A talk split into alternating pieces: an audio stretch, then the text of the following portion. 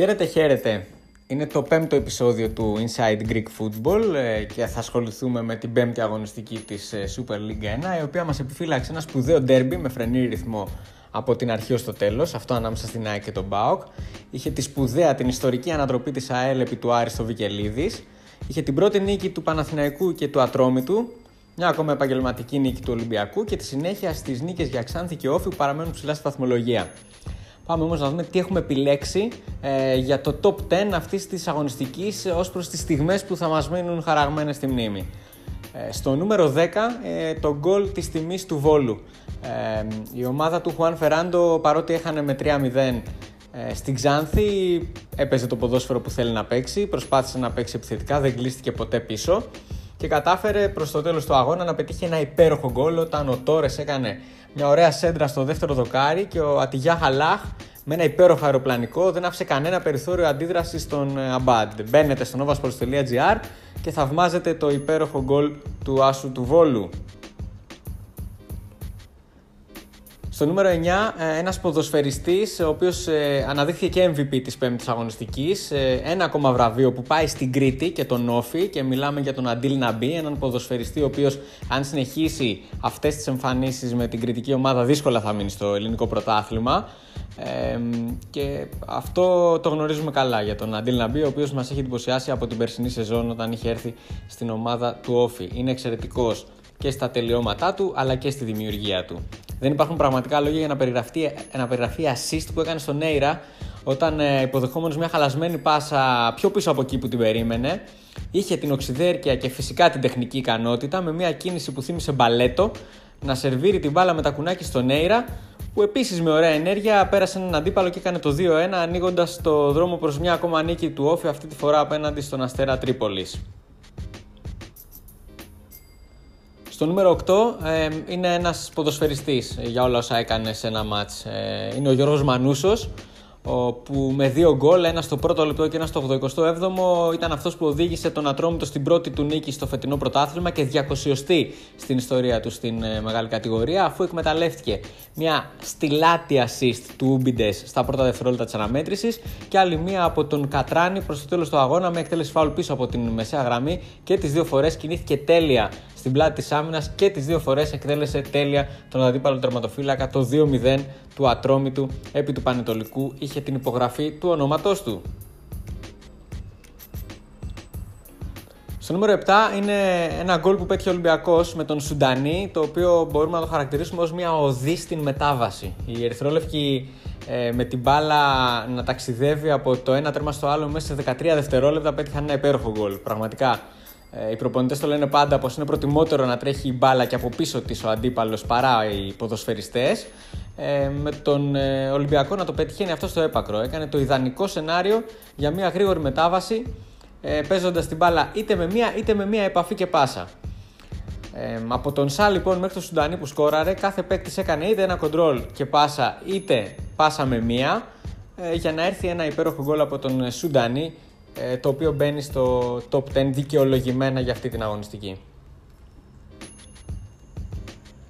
Στο νούμερο 6, επειδή μας αρέσει να αναδεικνύουμε και να αναγνωρίζουμε τους ποδοσφαιριστές που δεν το βάζουν ποτέ κάτω, ε, θα είναι ο Ζαχίντ, η απάντηση του Ζαχίντ σε όσα άκουσε μετά τις πρώτες αγωνιστικές. Ο Νορβηγός ως Παναθηναϊκό είχε βρεθεί στο στόχαστρο των φίλων της ομάδας του και όχι μόνο για τις προηγούμενες εμφανίσεις του, ε, ενώ και ο Γιώργος Δόνης είχε επικριθεί για την επιμονή τους αυτών.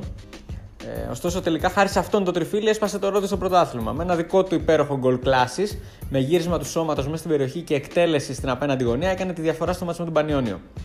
Ωστόσο, δεν είναι μόνο το γκολ, είναι η συνολική του παρουσία και σε δημιουργία και σε εκτελέσεις σε αυτό το παιχνίδι απέναντι στον Πανιόνιο που τον κατατάσσουν δικαιολογημένα στο top 10 αυτής της αγωνιστικής.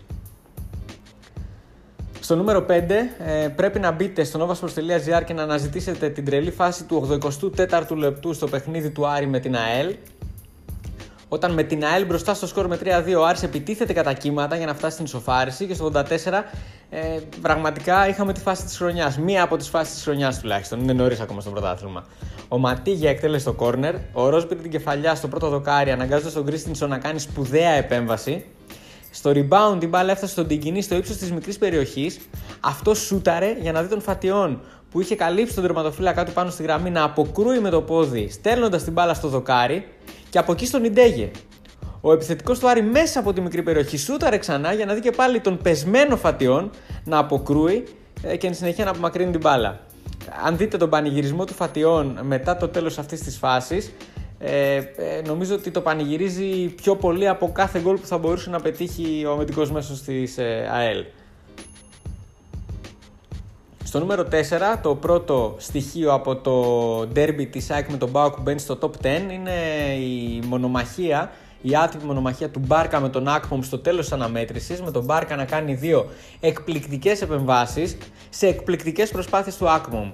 Στην πρώτη, ο επιθετικός του Πάοκ παίρνει την μπάλα στο ύψο περιοχής, γυρίζει και με αριστερό πλασέ στέλνει την μπάλα στη δεξιά γωνιά του Μπάρκα, ο οποίος πέφτει χαμηλά και με τα ακροδάχτυλα διώχνει την μπάλα σε κόρνερ. Προς το τέλος του αγώνα, σε κόντρα επίθεση του Πάοκ, ο Ακπομ παίρνει την μπάλα στο ύψος της περιοχής, με το δεξί αυτή τη φορά σημαδεύει το απέναντι γάμα, το αριστερό γάμα του Μπάρκα και ενώ όλοι πιστεύουν ότι η μπάλα θα καταλήξει στα δίχτυα, ο Μπάρκας εκτινάσεται και κάνει μια από τις επεμβάσεις της χρονιάς, κρατώντας το 2-2 για την ΑΕΚ, το οποίο ήταν και αποτέλεσμα του αγώνα. Ήταν πραγματικά δύο επεμβάσεις ε, οι οποίες δικαιολογούν την παρουσία του Μπάρκα στην εθνική ομάδα, αλλά και την παρουσία των σκάουτερ που ήταν στο Ολυμπιακό στάδιο για να τον ε, παρακολουθήσουν. Στο νούμερο 3, ένας ποδοσφαιριστής ο οποίος μας έχει απασχολήσει πολύ τα τελευταία χρόνια και για τα καλά του και για τα κακά του. Ε, μιλάμε για, την, ε, για τον Άμρου Άρντα. Ο Αιγύπτος Άσος της ΑΕΛ έδειξε το ποδοσφαιρικό καλό του αυτό απέναντι στον Άρη. Ε, και γιατί έγινε μουντιαλικός στο καλοκαίρι του 2018 με μια γεμάτη εμφάνιση με το απρόβλεπτο να είναι σε πρώτο πλάνο στο παιχνίδι του με assist και με γκολ νίκης και γενικά ενέργειες επιδραστικές στο παιχνίδι της ΑΕΛ ε, και όλα αυτά πώς, επειδή έπαιρνε έξτρα ενέργεια από την εξέδρα. Γιατί αυτός ο παίκτης βρίσκει ενέργεια είτε από τους οπαδούς της δικής του ομάδα, ομάδας, είτε από τους ε, αντιπάλους. Ε, αν ασχοληθεί μόνο με το ποδόσφαιρο, μπορεί να μας συνεχίσει να, να μας προσφέρει και ωραίες στιγμές. Δυστυχώς όμως και σε αυτό το μάτι σε κάποια σημεία άνοιξε διάλογο με την εξέδρα. Ε, Γεγονός το οποίο είναι ανεπίτρεπτο για επαγγελματία ποδοσφαιριστή. Ε, κάτι το οποίο αν δεν το αλλάξει ριζικά δεν θα μπορέσει να παίξει ποτέ σε ένα από τα πέντε κορυφαία πρωταθλήματα που τόσο ονειρεύεται. Ωστόσο, για αυτή την αγωνιστική, η όλη του εμφάνιση και όσα έκανε στο παιχνίδι ε, που συνέδραμαν σε μια εντυπωσιακή νίκη της ΑΕΛ τον κατατάσσουν στο νούμερο 3 αυτής της αγωνιστικής. Στο νούμερο 2, ε, αν και βγήκε MVP ο Αντίλ να μπει, θεωρώ ότι η MVP της αγωνιστικής θα μπορούσε να είναι ο Δημήτρης Λιμιός. Ε, για μένα ήταν η καλύτερη εμφάνιση ποδοσφαιριστή αυτή την αγωνιστική. Εκπληρώνοντας πλήρως το πλάνο για τις οδηγίες του προπονητή του, έκανε για μια ώρα σπαράλια την άμυνα της ΑΕΚ και ανάγκασε τον Νίκο Κωστένογλου στο 20 λεπτό να αλλάξει το σύστημά του και την τακτική του. Ε, Κινούμενος συνεχώς με αστραπία ταχύτητα στην πλάτη των παικτών της Ένωσης, έρβηρε δύο έτοιμα γκολ στο Σβιντέρσκι. Το ένα ήταν ε, ε, από τη δεξιά πλευρά στο πρώτο ημίχρονο και ενώ οι παίκτες του ΠΑΟΚ άλλαξαν μεταξύ τους 17 πάσες, ένα πανέμορφο συνολικά γκολ, ένα ομαδικό γκολ με τον Μπάουκ να γυρίζει την μπάλα για περισσότερο από 40 δευτερόλεπτα ε, ώστε να καταλήξει στο λιμιό και το γύρισμά του στον Σφιντέρσκι για το 1-0. Ένα γκολ πραγματικά υπέροχο. Και στο δεύτερο γκολ του Πάοκ έχει κινηθεί χωρίς μπάλα για να δει την οξυδέρκεια του Μπίσεσβαρ ε, να γίνεται πράξη με, με πάσα τον Ολλανδό με μία στην κίνηση του λιμιού, ο οποίος Μόνος του ανενόχλητο από δεξιά βγήκε και πάσαρε στον Σβιντέρσκι για να κάνει το 2-1. Έπαιξε γενικά γρήγορα την κόντρα, κουβάλισε σωστά την μπάλα, συνδυάστηκε ωραία και με Σοάρες και Μίσιτς. Βοήθησε και ανασταλτικά, τα έκανε όλα για μένα ήταν εντυπωσιακός. Πραγματικά ο Δημήτρης Λιμιό στο νούμερο 2. Στο νούμερο 1, ε, αν και είχα ενδιασμούς για το αν θα είναι ο Λιμιό ή η επική ανατροπή της ΑΕΛ, νομίζω ότι από τη στιγμή που δεν κέρδισε ο Πάοκ, ενώ η ΑΕΛ κέρδισε, για πρώτη φορά μετά από 26 χρόνια στο Βικελίδης και μάλιστα ούσα πίσω στο σκορ με 2-0 χάρη στα γκολ ε, του Βέλεθ και του Γκάμα στα πρώτα λεπτά της αναμέτρησης κατάφερε και με δύο πολύ ωραία γκολ του Νούνιτς ισοφάρισε πριν βγει το ημίχρονο, νωρίς κιόλας στο 33 και στη συνεχεία έβαλε το άγχος όλο στον ε, Άρη. Ε, κατάφερε με τον Ουάρντα και έκανε και το 3-2 πετυχαίνοντας μια πραγματικά επική ανατροπή, ε, ε, δημιουργώντας έτσι ε, μια ιστορία ενός παιχνιδιού το οποίο θα είναι από αυτά που θα τα θυμόμαστε. Ένα από τα ωραιότερα παιχνίδια που έχουμε δει ως τώρα φέτος και που θα θυμόμαστε σίγουρα μέχρι το τέλος της ε, φετινής ε, περίοδου. Ε, νομίζω ότι αναμφίβολα στο νούμερο 1 αυτής της αγωνιστικής ήταν το match του Άρη με την ΑΕΛ. Αυτά και για αυτή την εβδομάδα. Εν η έκτη αγωνιστική ε, περιμένοντας να μα μπουν ακόμα πιο δύσκολα, ακόμα περισσότερες επιλογές για να φτάσουμε στο top 10 της έκτης αγωνιστικής. Να είστε όλοι καλά.